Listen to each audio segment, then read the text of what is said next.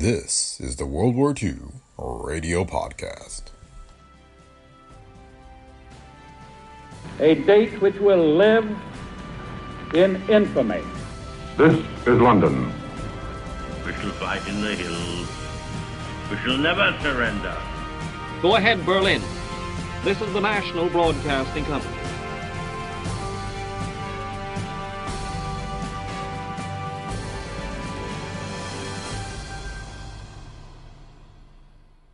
Welcome to the World War II Radio Podcast. Today we have the October 20th, 1943 morning edition of CBS News of the World. It includes analysis and updates on the war from Australia, Algiers, London, Moscow, Washington, and New York. The World War II Radio Podcast is a Brick Pickle Media production. If you like the show, please leave feedback on Apple Podcasts, Spotify, or wherever you listen. Be sure to visit our website at brickpicklemedia.com slash podcast, where you can find links to past episodes and other information. You can also find us on Facebook at facebook.com slash WW2radio. Thanks for listening, and we hope you enjoy today's episode of the World War II Radio Podcast. Two gains are reported for the Allied armies in Italy. The Russians have cut the main escape corridor for the Germans at Dnipropetrovsk. In Moscow, official silence shrouds the tripartite conferences. In the South Pacific, the Japs at Rabaul, New Britain, have been hit again. And here is Alan Jackson. Before hearing from Columbia's correspondents abroad, here is the latest report on the situation in Yugoslavia. A partisan communique tells of the first success achieved by Marshal Rommel since he took over the Yugoslav battleground. Using a fresh German division rushed from northern Italy, Rommel has broken through partisan lines and recaptured both Susak and the important junction of Ogulin. Susak is opposite Fiume, and o- Ogulin is located on the railroad between Fiume and Budapest. On the other side of the ledger, the Yugoslav partisans have smashed a German seaborne attempt to land troops on the Dalmatian coast and on two nearby islands in the Adriatic. That's the Yugoslav picture this morning. In the Far East, British Viscount Wavell has been sworn in as the 19th Viceroy and Governor General of India.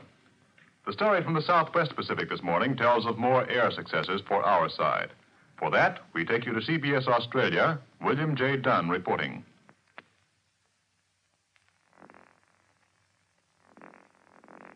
Japanese suffered extremely heavy air losses south, southwest Pacific during the past week, but they are still able to put planes in the air in large, if ineffective numbers. Our latest raid on Rabaul by unescorted Mitchell medium bombers was intercepted by 60 Jap fighters.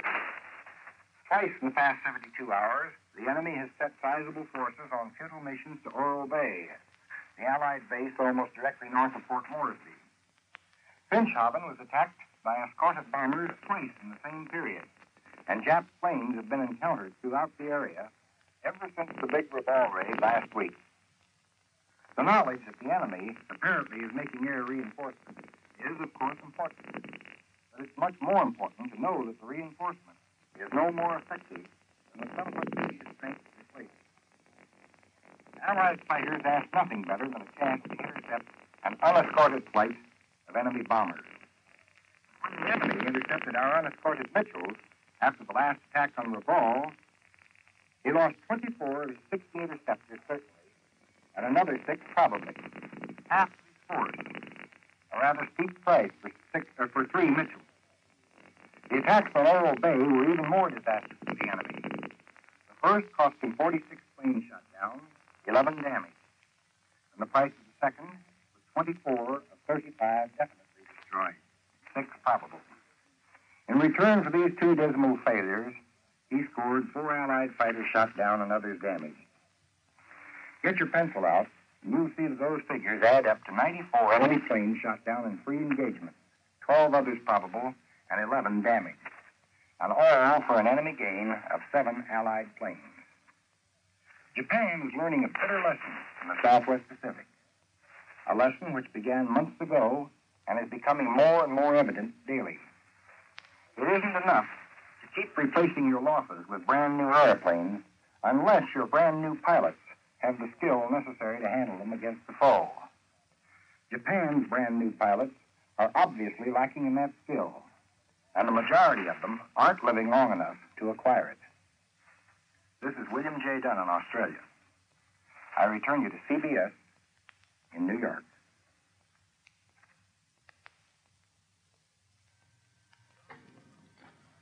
Around the world, Allied forces in Italy have plunged ahead for new gains.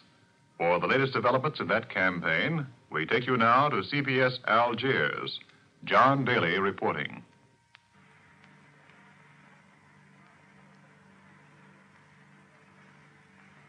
This morning's official communique, just released, says flatly that the battle for the crossings of the Volturno River is over. A bird's eye view of the Volturno front yesterday would have shown Allied troops and armor moving across the river at will. Allied forces are massing now on the south bank of the canal running parallel to and four miles north of the Volturno, and that canal has already been crossed by American forces at its eastern end. A look at the plain north of the canal would show the enemy on the move with everything pointing to a steady withdrawal to the protection of the Massico Ridge more than four miles north of the canal. The whole center of the Allied line on the 100-mile front stretching across Italy moved forward yesterday from five to seven miles, overrunning the towns of Pignataro, Rocca and Dragoni. These advances made on the right flank of Lieutenant General Mark Clark's Fifth Army present the greatest threat to the enemy. More than any other factor, this threat to the German left flank has forced the abandonment of the flat country north of the Volturno. A steady enemy retreat is expected in this area, with the Germans taking a new line anchored at Mondragone on the Tyrrhenian coast, running through the Massico Ridge for about 27 miles to Venafro. In furious, frustrated rage, the German forces facing the Fifth Army right flank in central Italy are carrying out a vicious campaign of destruction and murder against the Italian population. Official reports tell of a reign of fire and terror. Towns are being blown up, farmhouses burned, cattle slaughtered, and grain and hay stock set on fire. But worst of all is the cold-blooded murder of civilians.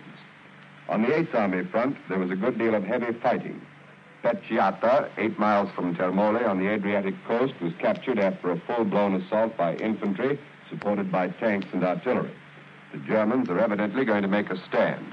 They show strength in both the San Stefano and Baranello areas, and patrol activity has largely given way to heavy action. In the air, heavy, medium, light, and fighter bombers heavily attacked enemy airfields, motor transport, bridges, and rail and highway junctions yesterday. Four motored liberators carried out a surprise raid on the east coast just after dawn and paralyzed the Adriatic Coastal Railroad between Ancona and Pescara at four important points. Many aircraft were destroyed on enemy airfields in yesterday's operations, and one enemy fighter was shot down. None of our planes are missing. A naval communique reports that two British destroyers intercepted two Italian steamers in the Adriatic last Saturday. One with a German armed guard was taken into harbor. The other, manned by Germans, was set on fire and had to be sunk. Now back to CBS in New York. Next, a report on news developments in Britain. We take you now to CBS London Paul Manning reporting. Yesterday's speech by Field Marshal Smuts has made a deep impression upon London. His pronouncement that the grand assault by all arms is timed for next year puts at rest the idea here that we will invade in 1943. People who held that idea remember the last time he spoke so accurately was when Rommel stood at El Alamein and the Germans were still attacking at Stalingrad. It was then, in 1942, that he announced the Second Front idea of that year had been discarded in favor of the North African campaign.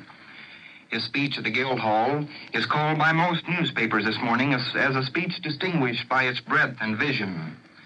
His words certainly reveal no illusions about the task which lies ahead. His reference that American troops may have to play the decisive part reveals that the War Cabinet here do not underestimate the job of invading Western Europe. They fear that casualties will be high and that British manpower alone is not sufficient for the assignment. Although Smuts virtually closed the door on 1943, his emphasis on the importance of the next six months underlines that time is now on the side of Hitler. The longer his armies remain nearly intact, the stronger his defenses, and the weaker becomes resistance in Europe. In London, we've been reading dispatches from Stockholm about a new German secret bomb. Well, those which have fallen on England, according to the Germans, have made actually little impression here so far. Air activity last night was all one sided. The RAF stayed on the ground while a few German planes tried to keep London awake once again. A few bombs were dropped in the British capital and on targets in eastern England. That much discussed issue of the five American senators came up in Parliament again this morning. One member wanted to know whether the senators had been slighted during their visit here. Deputy Prime Minister Attlee replied that every courtesy had been shown them, but, quite naturally, they had been more eager to visit U.S. camps and airfields in the House of Commons. Beyond this, there will be very little more said about the senators here. London would like to let the whole matter drop, as Mr. Churchill indicated in Parliament yesterday. The question of trying Rudolf Hess and other war criminals was also raised in Parliament, but that was put off until a future date. City officials in London are worried about many problems these days. One of them is the inflation which has swept this capital and most other large British cities. People have few things to spend their money on and lots of money, so gambling is booming. Theaters are packed, restaurants are jammed, and rents in London have reached a new all-time high. Now back to CBS in New York. A broadcast from Brazil reports that the selection of troops for the Brazilian Expeditionary Force will begin today at two medical centers in Rio de Janeiro. The Red Armies of Russia are still rumbling ahead this morning, and in Moscow, the tripartite conferences go into another day, shrouded somewhat by official silence. We take you now to CBS Moscow, Bill Downs reporting.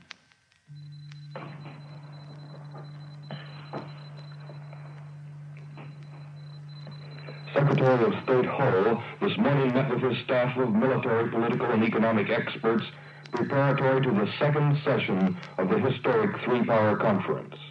The Secretary of State and Mr. Eden will meet with Mr. Molotov this afternoon to continue the discussions aimed at winning the war as soon as possible and establishing a protracted world peace. I won't be able to tell you anything about this second session until tonight. Since the end of the first meeting yesterday, all three foreign ministers have been busy assigning work to various members of their staffs. No military men attended the first session. Mr. Hull took along the State Department's political and legal, legal advisors and a representative of the European Division. The tone of the conference thus far is all business. The daily routine presumably will follow the pattern of today's events. The foreign ministers will confer with their staffs each morning on the questions of the day. Then the three statesmen will meet in the afternoon and maybe at night for their conference. We don't know much about the history that is being made here in Moscow today, but, the, but history of a more definite kind is being manufactured down in the Ukraine. The Red Army has struck a sensational new salient deep into the elbow of the big Dnieper Bend. The Russians have driven a wedge 30 miles deep towards the heart of the railroad network that feeds the area on the inside of the Dnieper elbow. This wedge, which breaks the river line about midway between Kremenchug and Dnipropetrovsk, threatens to disrupt the entire German railroad network, which is supplying the battlefronts at Dnipropetrovsk, Zaporozhye, Melitopol, and the Crimea. It is a daring piece of strategy. Another Red Army today is advancing on Kiev from the north. Here the Russians are only some six miles from the northern outskirts of Kiev and spreading out from the Dnieper in an enveloping movement. Meanwhile, other Soviet forces are still pounding away on the eastern outskirts of the city. Heavy Russian artillery is hurling shell after shell into the Nazi positions, protecting the direct route into Kiev. I return you now to CBS in New York. The news picture from Washington this morning is topped by a number of domestic issues. President Roosevelt is preparing a strongly worded message to Congress in support of the food subsidy program. And tomorrow, the president meets with the Labor's War Board of Union leaders to talk over the labor front situation. In Congress, Republican members of the House Ways and Means Committee have come out flatly against any further federal taxation, a move which seems to have put a definite damper on the administration's tax bill. And that's the top news from Washington. Speaking in Dallas, Texas last night, Vice President Wallace said that organized labor is strong enough to combat successfully what he termed those businessmen who want a showdown in terms of power. Mr. Wallace said the nation's prosperity depends on cooperation and understanding between business, agriculture, and labor. In the Midwest, the country's corn belt farmers are preparing to market the biggest hog crop in, mar- in history. Ah, but don't look forward to any extra meat on the table, for the food experts in Chicago tell us that a severe meat shortage is in store for next year. The meat industry believes the huge increase in pork will not compensate for reduced amounts of other meats, particularly beef. An announcement in New York has given a new ray of hope to the radio manufacturers. The general idea is that civilians may be able to buy new radios sooner than expected after the war if the surplus equipment of the armed forces is made available to the public. And the War Production Board says that a wide assortment and a large volume of government owned radio apparatus will be released soon after the war is over. And that's the latest news. Once again, Columbia has brought you the early morning reports of its correspondents at home and abroad. This morning you heard from William J. Dunn in Australia, John Daly in Algiers, Paul Manning in London, and Bill Downs in Moscow. This is Alan Jackson reporting for CBS World News. This is the Columbia Broadcasting System.